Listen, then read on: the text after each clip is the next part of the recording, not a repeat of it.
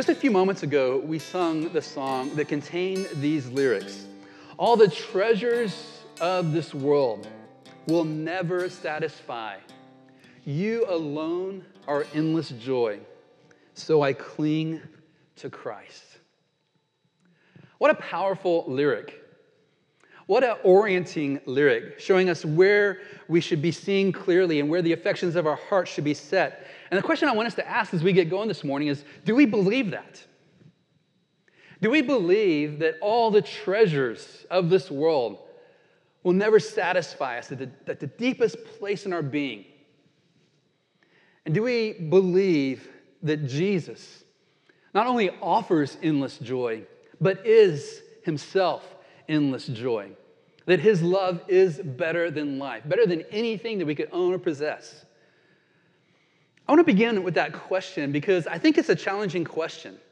Some of the songs we sing show us where our hearts should be and where our lives should be, and they help orient us to think about that. But as I think about my own life, I think about how challenging it is to live up to that. My family and I, over the years, have made numerous moves. We had an opportunity to live in Peru. We had an opportunity to live in Canada, which is where we were right before we moved back here to Bryan College Station. And before we left Canada, where we spent eight years, we began uh, thinking about the move and we had to have a garage sale because we accumulated so much stuff. And it was a little bit embarrassing to have people come over and we just had all this stuff out here that at one point we thought was so important that we spent good money on. But now we were just hoping to recollect a little bit of that. And I remember talking with my wife, and when we asked this question, how is our lives stuffed with so much stuff? Maybe you felt that when you've moved, or maybe you feel that right now as you just think about um, what you have surrounding you. How is my life, how is your life stuffed with so much stuff? We're going to see Jesus today tackle this issue head on. And he's going to do so because he knows this central truth. One of the greatest competitors to a relationship with God is our relationship with things. One of the greatest competitors in your life and in my life to a relationship with God is our obsession and fascination and our relationship with stuff.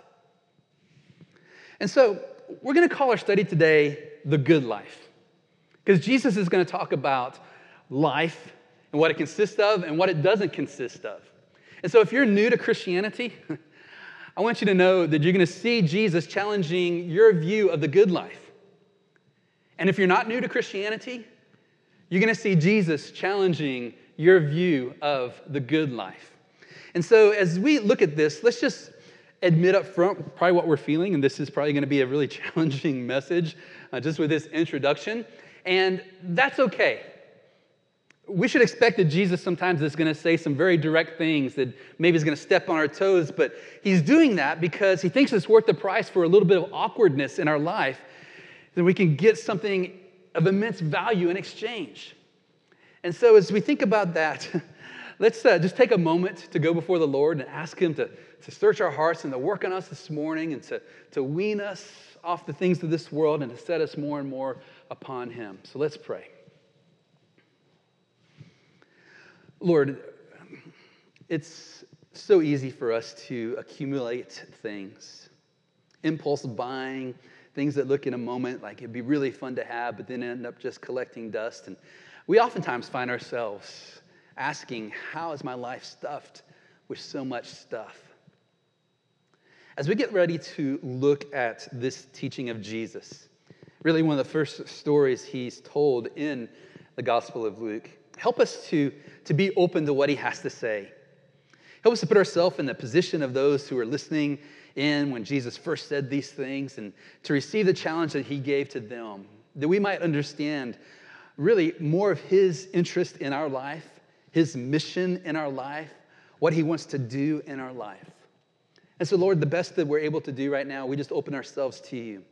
We ask that you would give us hearts to receive, ears to hear, and eyes to see what Jesus is getting at here.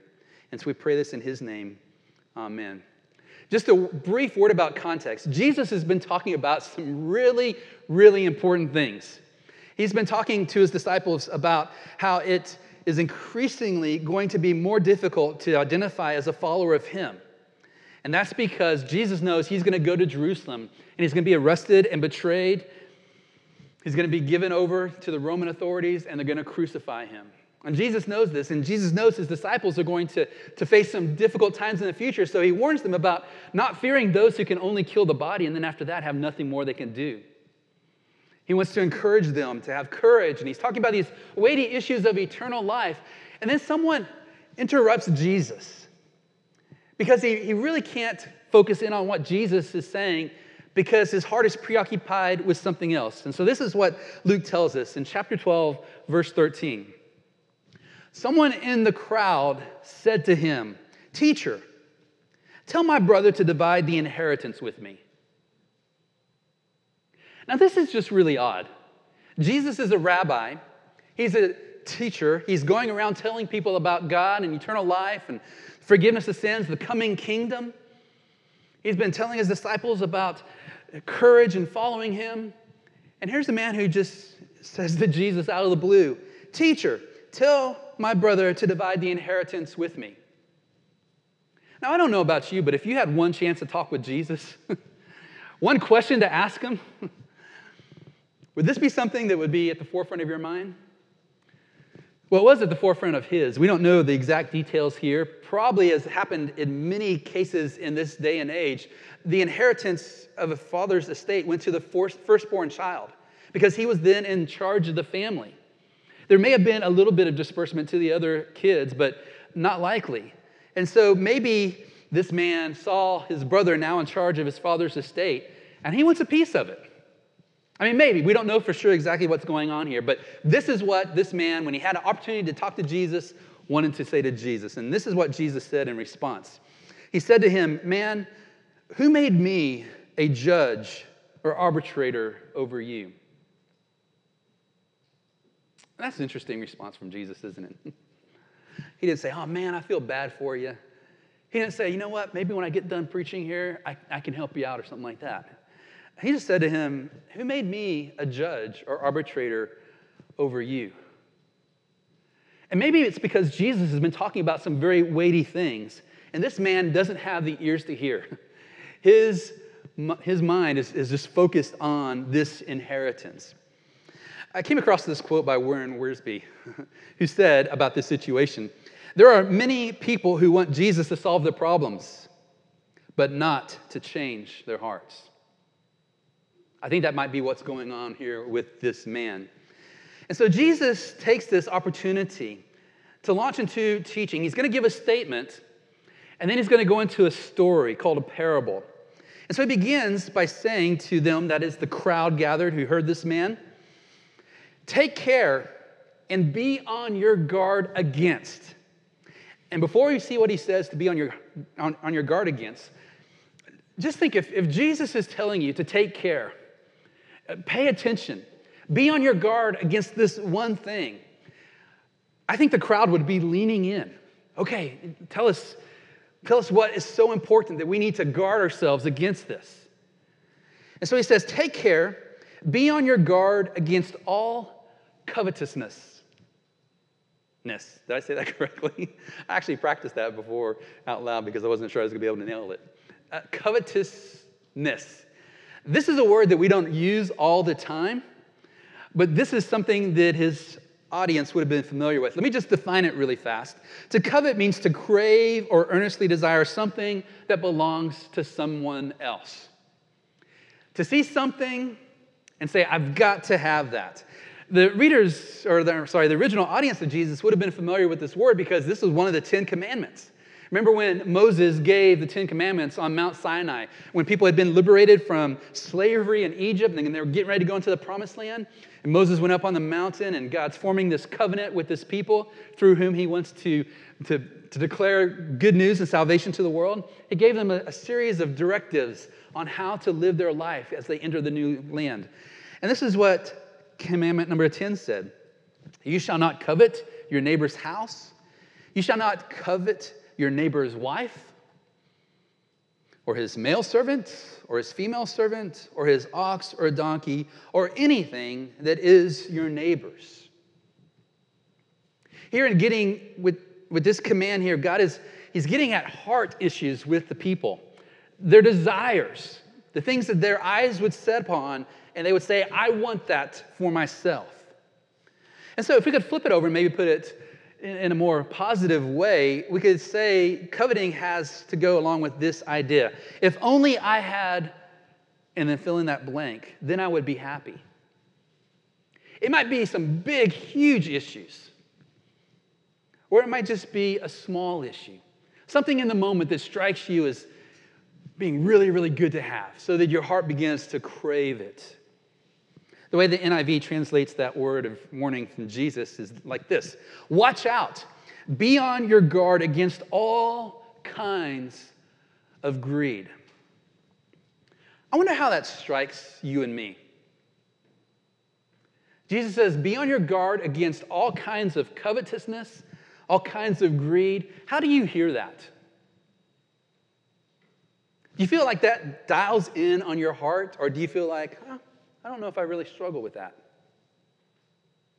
So Jesus goes into, uh, I'm, I'm excited before we get to that story. He's going to give us the reason here. He says, Take care, be on your guard against all covetousness, for. Now, here's the reason why Jesus wants you and me, his original audience, to be on their guard against all forms of covetousness and greed. For one's life does not consist in the abundance of possessions. Jesus wanted that, that crowd that was listening to him to understand that their life does not consist in the abundance of possessions and accumulating more things. Now, they were by and large very poor people. they were farmers, agrarian life, many of them eating hand to mouth every day. They didn't have opportunity to really accumulate wealth. Kings did, tax collectors did, but the ordinary average person didn't. But Jesus still thought they needed to guard themselves against all kinds of covetousness and greed because one's life does not consist in the abundance of possessions. I wonder if Jesus was standing right here today if he would make the case even more strongly with us. We have opportunities to, to build wealth, to accumulate things. And so when we hear Jesus' words here spoken to that crowd, I wonder if we can hear it spoken directly to us. What if we could hear him say, Dan, your life does not consist in the abundance of possessions. Heather, your life does not consist in the abundance of possessions. I think if we hear what Jesus is saying, this should become the attitude of my heart. I must continually guard against greed because I am prone to thinking that life consists in the abundance of possessions. I know that that's my inclination oftentimes to think that. Just one more thing, just one more click, one more purchase. And so let's hear what Jesus says. And now Jesus is going to go into a story. It's a parable. A parable is simply a story that illustrates a spiritual truth. And in the next section of the Gospel of Luke, he's going to go into a lot of these. You've heard of the parable of the Good Samaritan. You've heard of the, the parable of the, the rich young man. You've heard of uh, so many of the, the good parables, the parable of the lost son. This all coming up here. And so this is really one of the first stories that Jesus tells. And so Luke tells us this in verse 16. He told them a parable saying, The land of a rich man produced plentifully. And he thought to himself, What shall I do? For I have nowhere to store my crops. So here's a rich man who has fields, and it's just a bumper crop. And it's just coming in like crazy. And so he's asking a really good question here, isn't it? What should I do? For I have nowhere to store my crops. Here's this rich man, he has places to store crops, but not this much crop. So, what should I do? What would you counsel him to do in this moment? I know what James, the brother of the Lord, would say. If any of you lacks wisdom, let him ask of God, who gives generously to all without reproach, and it will be given to him. This man should stop and say, God, what should I do with this bumper crop? You've already blessed me so much. What should I do with this? How can, how can I use this? How should I invest this? And this is what the man said, verse 18. He said, I will do this. I will tear down my barns and build bigger ones, and there I will store my grain and my goods. Uh, what's interesting here, he's asking the good question, and he answers the question. And in the original Greek, four times he's using the pronoun my. My crops, my barn, my harvest, my grain. And eight times he uses the word I. and so he's, in a sense, just dialed in on himself. He's taking counsel with himself. This is where he's hanging out. And so we can say in this moment, he's self absorbed. And it's easy to do that. Think about when you get a raise or you get unexpected inheritance. What's the first thing you start doing? Dreaming about. Where are your thoughts? This is the great picture, by the way. My friends, whenever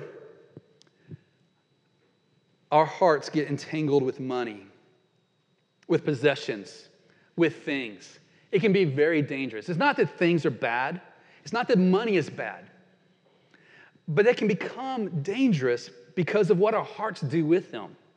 In fact, Moses, when he was uh, leading people into the promised land, uh, had another speech he gave to them. And he told them this He said, Take care lest you forget the Lord your God, lest when you have eaten and are full, and have built good houses and live in them, and when your silver and gold is multiplied, and all that you have is multiplied, then your heart will be lifted up. You'll become proud, and you forget the Lord your God. Beware, lest you say in your heart, My power and the might of my hand have got me this wealth. You shall remember the Lord your God, for it is He who gives you power to get wealth. I know our default mode is to think, I've accomplished these, I set out my goals, I worked hard, I went to school, I got trained this way, I've earned every dime I've gotten. And yeah, it's true. You've worked hard and you've gotten exactly where you are. But who gave you the mind? Who set the opportunities before you? Who brought that opportunity for wealth to be in your life? God did. And Moses wanted his people to understand you've got to watch out, you've got to be careful. Because when your goods increase, when your portfolio is expanding, when things look really, really good, it's at that precise moment that you are at most danger of forgetting God. So we might put it like this to have our eyes focused on things, to have our hearts set on more stuff, keeps us from thinking about the things that matter most. Jesus continues in his parable in verse 19. He, says that this is what the man said I will say to my soul, Soul, you have many good things laid up for many years. Relax, eat, drink, and be merry. He's arrived. He doesn't have to worry about working. He doesn't have to worry about sowing crops. He's got crops, he's got so much money laid aside, he doesn't have to worry for years. So he relaxes and he enjoys his wealth. There's a psalm that says this In his pride, the wicked man does not seek him, that is God. In all his thoughts, there is no room for God. Here's a man, he doesn't have room for any thoughts about God. Why?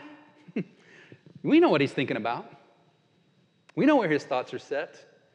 And this is exactly why Jesus tells his audience, and he tells us as we listen in on this story and this conversation you've got to watch out against greed, against covetousness, because your life does not consist in the abundance of possessions.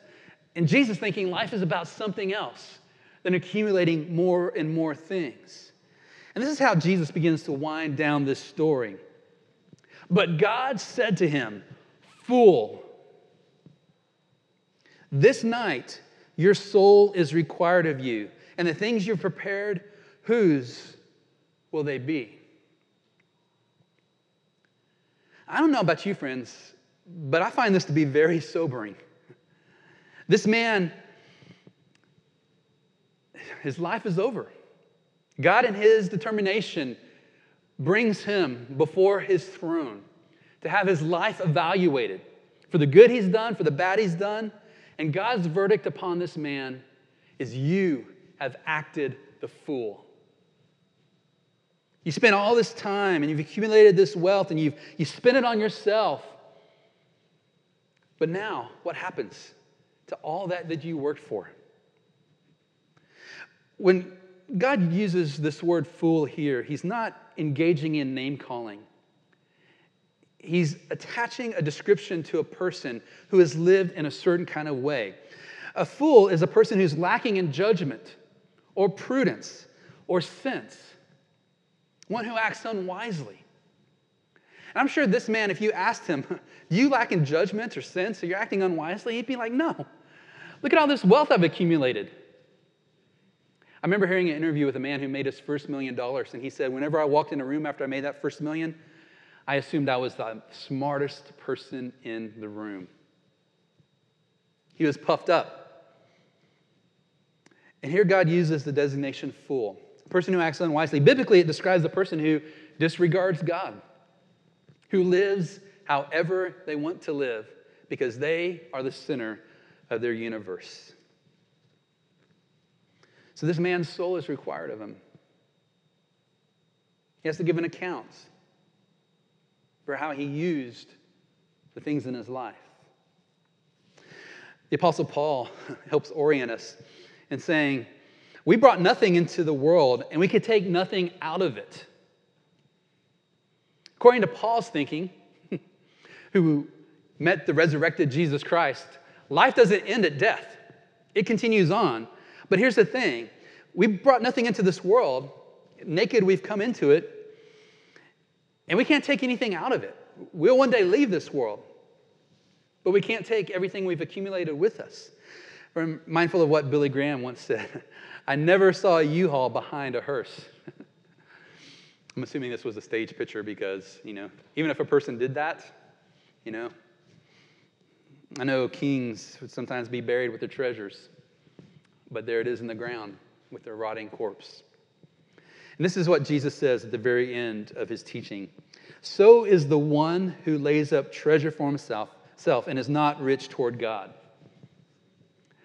A, a person is a fool who spends their whole life just accumulating things for themselves and has no regard with God. He says uh, this person is not rich toward God. I want to make reference to something called the anatomy of folly. I'm riffing here on my professor Ralph Davis's uh, work on the book of Luke. He uses some words here. I've kind of rearranged some of the wording of it, but I give him the credit for this. But basically, this man, in his foolishness, made some fatal mistakes. Number one, there was a false estimate of his purpose in life. He thought, I exist to collect and store things for me. He had a false estimate of time. He was thinking, I have all the time in the world for me. He had a false estimate of security and thinking, I have many goods stored up for me. I can control life with the wealth I've got. Had a false estimate of control. I've laid up treasure for my future with me. I love what Philip Graham Ryken said in his commentary on this passage. He said, This man thought he had a storage problem but what he really had was a spiritual problem. And that's why Jesus used this as an opportunity to tell the crowd, to tell you and me, watch out, be on your guard against all forms of covetousness. Or as Jesus said in another place, what will it profit someone if they gain the whole world and yet forfeit their soul. So, my friends, here's an important question Why does Luke record this for us? I mean, he, he, he researched the life of Jesus, he was an evangelist, he interviewed uh, the eyewitnesses, the apostles, he put together this biography of Jesus so you and I might have confidence in the things that Jesus said and taught. Why did Luke use valuable papyri to record this story for Jesus? Because he knows, my friends, that you and I are inclined to think that our lives consist in the abundance of possessions. And Jesus tells us, no, it doesn't. You can be rich in the things of this world, or you can be rich toward God. And so let me put it like this if I can dial it in as tight as I can as a summary of what this passage is about, simply this My soul is more important than my stuff. My soul is more important than my stuff. Jesus thinks your soul is more important than your stuff. He not only kindly and directly taught us this, but He didn't die for our things. He died for our soul that we might be reconciled to God. So, just a couple points of application, my friends. The first one is this take heed to guard against greed. You and I need to take heed to guard against greed. I mentioned a while ago that Jesus' original audience was, was just basically composed of very poor agrarian people who didn't have a whole lot. But that's not the case with you and me. In fact, according to the World Wealth Calculator, if you make $33,500 or more, you're among the top five wealth, 5% wealthiest people on the planet. That blew my mind when I saw that. That means there are 6.2 billion people on this planet who have less money, who have less wealth, who have less things than you do.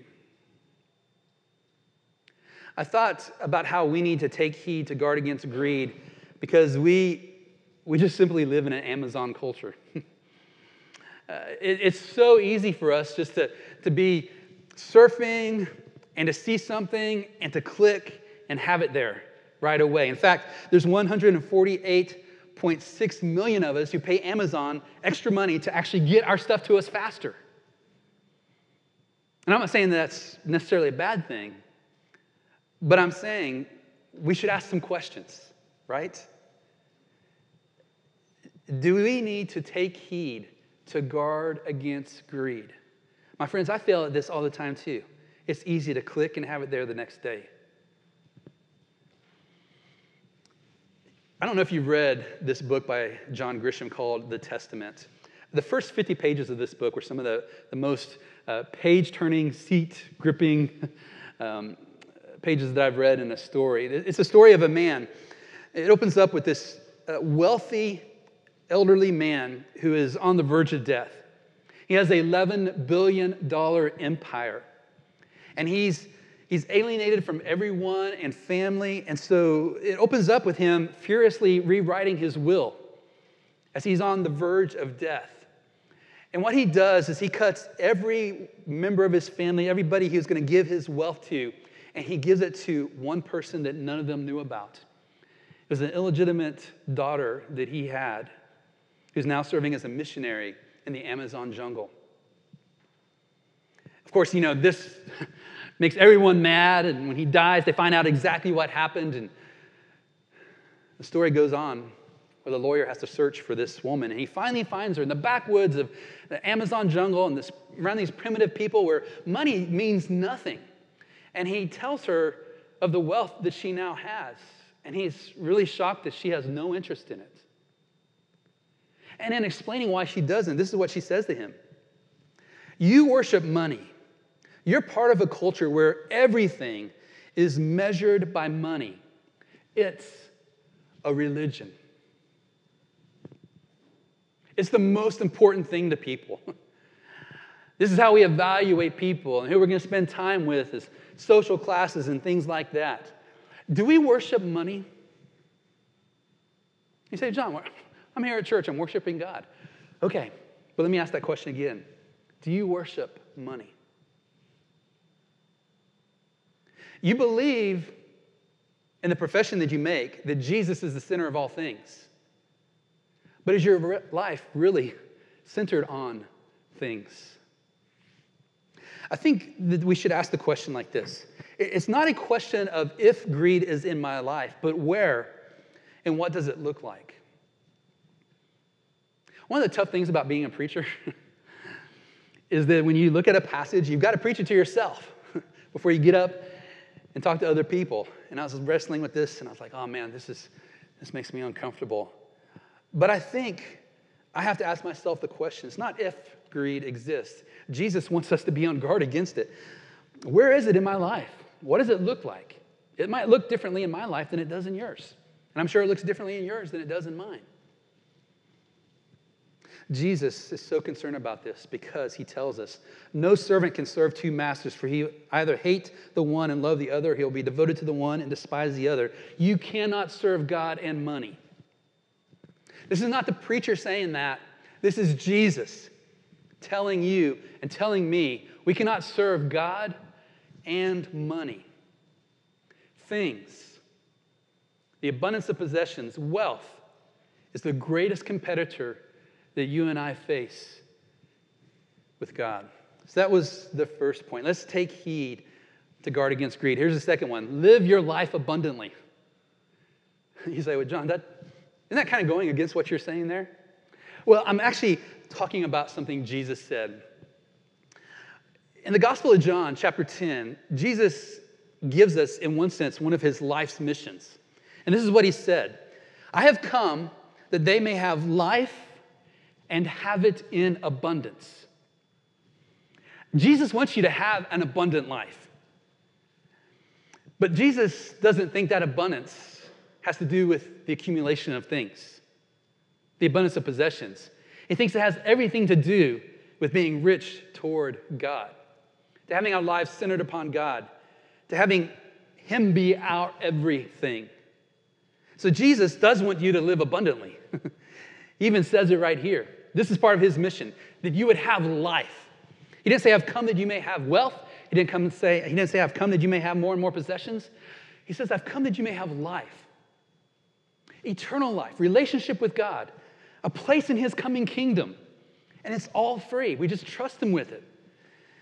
And it's going to be an abundant life indeed. The Apostle Paul, in another place, had us thinking about the Lord Jesus like this. This is in 2 Corinthians chapter 8. He says to these uh, original people living in the Roman Empire, he says, For you know the grace of the Lord Jesus Christ, that for I'm sorry, that though he was rich, yet for your sake he became poor, so that by his poverty you might become rich. Here's Jesus, the King of Kings, the Lord of Lords, left heaven, came to earth, was born into poverty, lived much of his life in poverty. At one point said to his disciples, I don't even have a place to lay my head. He became poor so that he could take people like you and me who think we're rich because we're surrounded by a bunch of things, but are really impoverished in spirit, and draw us into a relationship with God, to reconcile us to him. Tim Keller put it like this He said, When you see him dying to make you his treasure, that will make him yours. Money will cease to be the currency of your significance and security, and you will want to bless others with what you have. To the degree that you grasp the gospel, money will have no dominion over you. Why? Because Jesus lived and he died and gave himself for me and for you. That's our worth, regardless of what our bank account says.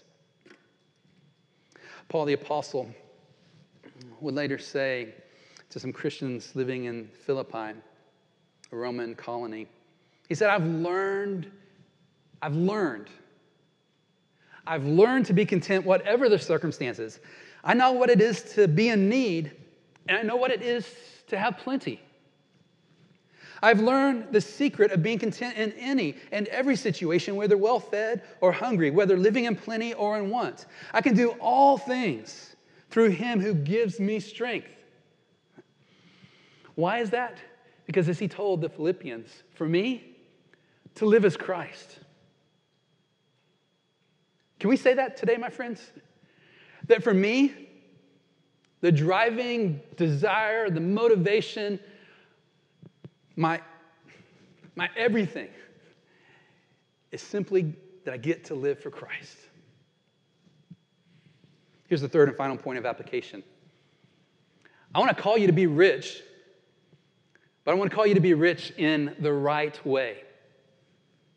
My friends, many of us have been blessed, maybe in ways that we would have been surprised when we were younger, to have the opportunities set before us, to have the paycheck that we have, to have ourselves surrounded with good things. What do we do with these good things? Let's ask that question that the man in this story that Jesus told asked What should I do with my stuff? This is how the Apostle Paul put it. He said, As for the rich in this present age, let me just pause and say if it's true that people who make $33,500 are among the top 5% of people in this world, I think that that would apply to us here. I don't know, maybe we could debate that, but, but let's just hear this as spoken to us. Let those people at Mercy Hill Church who are rich in this present age, let's charge them to not be haughty, nor to set their hopes on the uncertainty of riches, but on God, who richly provides us with everything to enjoy.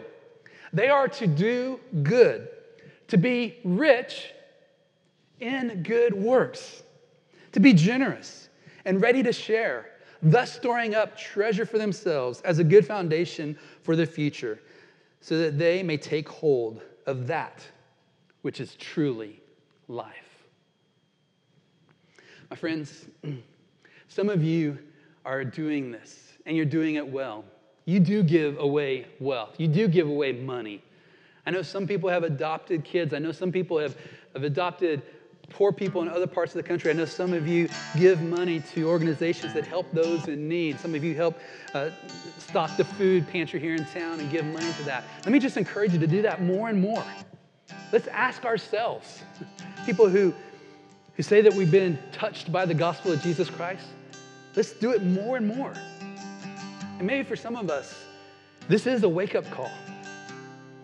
We have seen the money that comes through our hands as ours to spend on ourselves. Let me just say, take care of yourself, yes. But maybe, I think what Jesus would steer us towards is to be rich toward God, to stop loving things and using people, and to love people by using our things, to bless them, to encourage them. Mercy Hill Church. May you guard against greed so that you can live abundantly in Christ Jesus.